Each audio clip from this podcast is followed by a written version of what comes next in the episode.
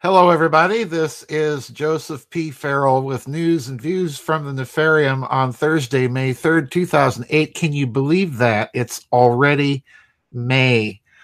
Uh, I, the year just goes by so fast. And um, this one, I, I have to tell you, when I saw this story, I had a lot of people email me this story. And in every version that people emailed me, there's not a lot of particulars. And I had to stop and think. I had to really wonder why this is happening now. And I'm going to get to that at the end of, of this news and views. This has been a strange week. I knew that I would be doing this story on news and views, even though, I mean, listen, guys, this week has been a very strange week for news. The Skripals are being kept at an arm's distance from any news. Japan has decided it wants to host China and North Korea. Israel is buying three nuclear launch capability submarines from Germany. So it's been a crazy week for news. I'll probably blog about some of those other stories this coming week, but again, my inbox is so full of material to blog and talk about that I, you know, it's going to be very difficult sorting through some of it. There have been a lot of developments in the science field as well that I want to talk about. So it's getting very strange, but this story probably fell right off the radar. And before we get to the story, the story, of the article I'm going to use here is titled Soros, Rothschild, and Big Institutional Investors Are Entering the Bitcoin Market. That's the title. Now, folks, I want to take you back here before I even get into this article. I want to take you back a few years when cryptocurrencies first began to emerge and be noticed and discussed. Because if you'll recall, at the time, these things were touted by many people as just the perfect vehicle, the end of the central banking welfare warfare model. Cryptocurrencies were going to bypass central banks altogether. We were going to end the era of fiat monetized debt money and it was going to be a literal golden age as the power of the bankers was broken forever. Then, about a year after all of this hysteria got cranking, then there were quiet stories. If you recall, you have to go back and dig into some of these. There were quiet stories about the Bank of England investigating cryptocurrencies and even investing gold backed cryptocurrencies. And there was a lot of talk at that time. So, in other words, what, what always alerted me and cautioned me about uh, cryptocurrencies, Bitcoin, Ethereum, you know, there's lots of cryptocurrencies out there. It's not just Bitcoin, although Bitcoin has become more or less kind of the brand name for the whole idea of, of cryptocurrencies. But there was lots of hysteria. And the central point of that hysteria, the consistent point of that hysteria, was that this was somehow a panacea that was going to bypass the power of the central bankers.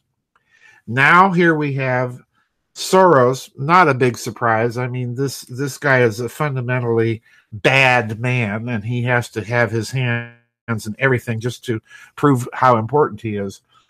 But the Rothschilds being involved with this is a different matter because they are up to their earlobes, obviously, in central banks and central banking. And in fact, you, it doesn't take much research to show that they have a stake in virtually every central bank around the world.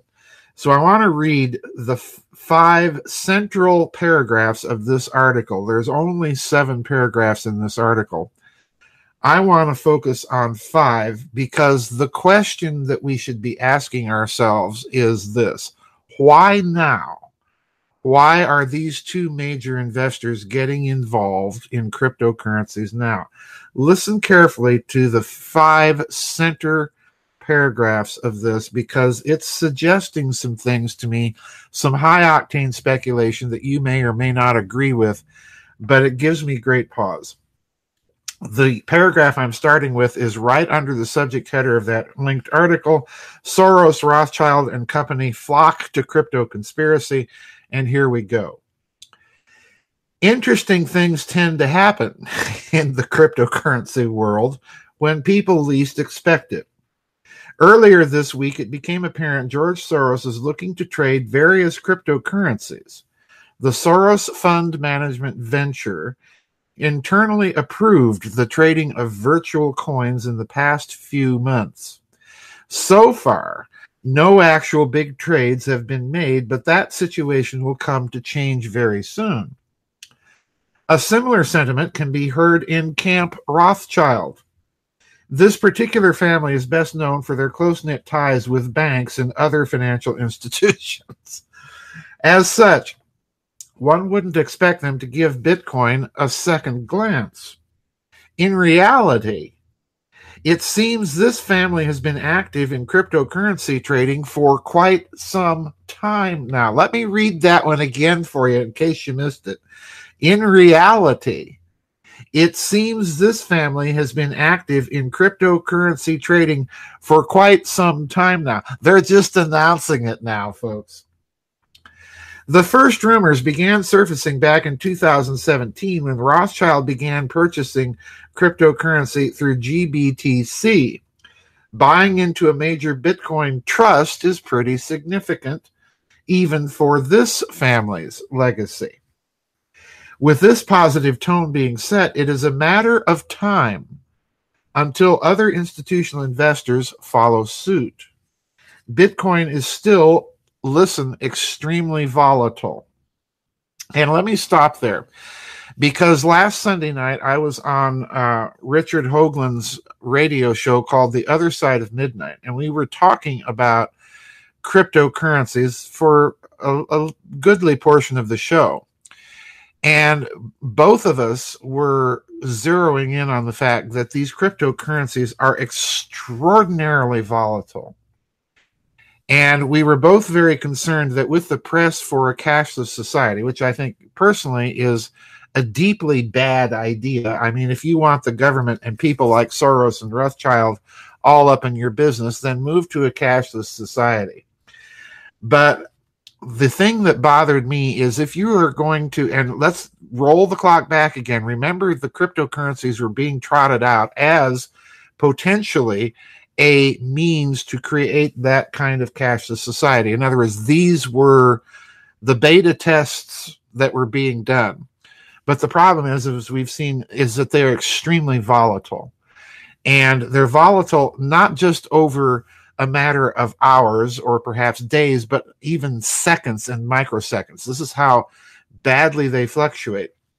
And you cannot have, and I've I've been saying this all along, folks, you cannot have a cryptocurrency based economy with that kind of volatility because it's not a human economy. This is what Catherine Fitts and I have been suggesting over and over again in some of her quarterly reviews when you have a market that is so run by computers and so determined by computers, that market is no longer reflective of actual human activity and value. And it becomes a market unto itself, devoid and divorced from human realities. And this is what frightens me. Well, the volatility of Bitcoin and the other cryptocurrencies is a similar problem in my view. You cannot have a stable medium of exchange with that kind of volatility that human beings are going to uh, use.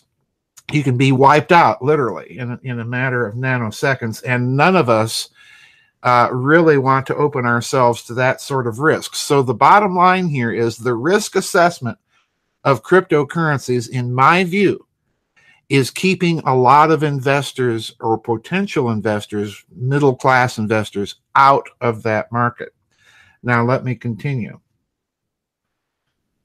With this positive tone being set, it is a matter of time until other institutional investors follow suit. Bitcoin is still extremely volatile, but it seems one of the most bearish market pressure has subsided.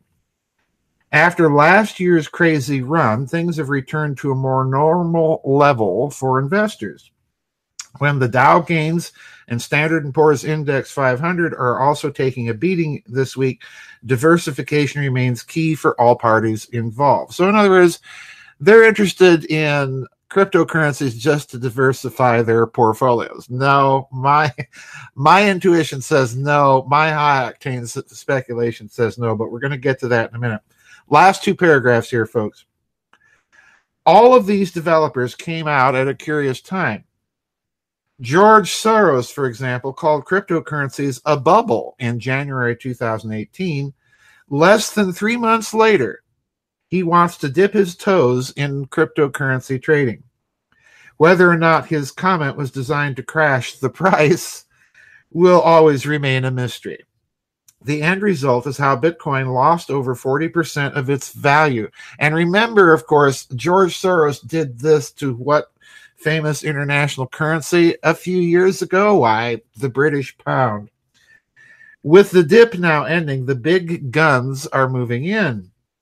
In fact, it seems that there has been no further talk of a Bitcoin bubble for several weeks now. While Kenneth Rogoff still thinks the Bitcoin will crash to $100, the rest of the world is a bit more optimistic. If institutional investors truly buy Bitcoin in decent quantities, a new uptrend should begin forming pretty soon.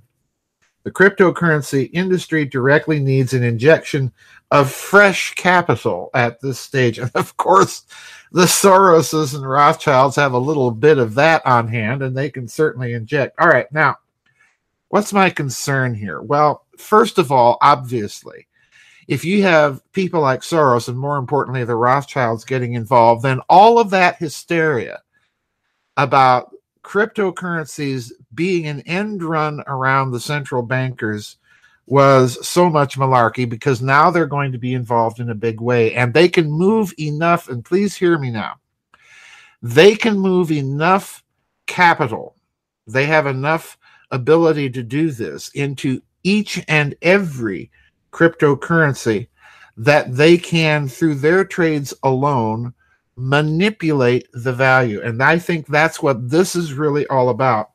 Remember Farrell's three laws of central bankers manipulate, orchestrate, regulate. Okay.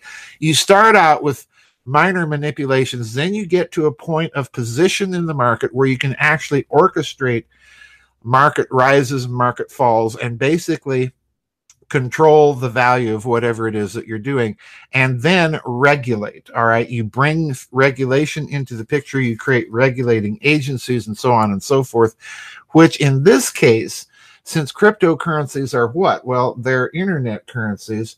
You need to create what? International agencies with actual legal teeth in order to force any regulation that you might impose. I think this is in other words a clever end run around national sovereignties, and whether or not they'll be able to use it for their global loneliness agenda remains to be seen. But I suspect that that's at least one part of this manipulate, orchestrate, regulate.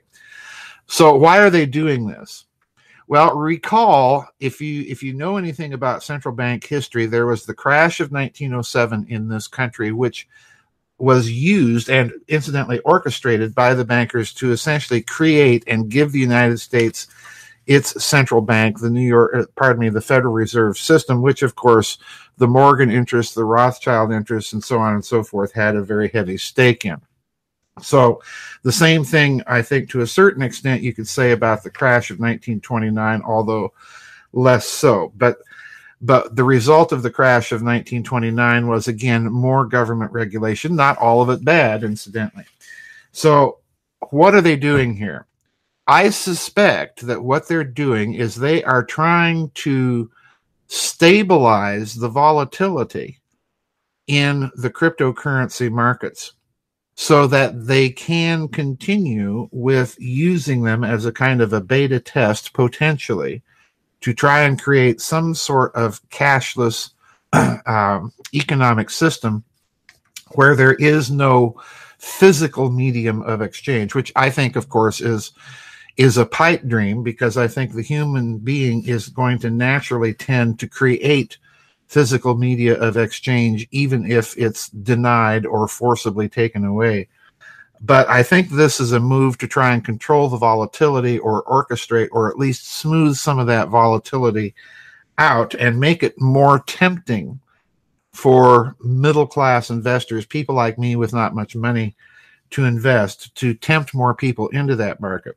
The other way that they might be trying to aim for this volatility is quite literally to crash the cryptocurrency market and then to say, see, we need to regulate this stuff because a lot of people lost their money. Um, you know, we may have lost a billion here, a billion there, but you know, that's pocket change to these people if it furthers their power.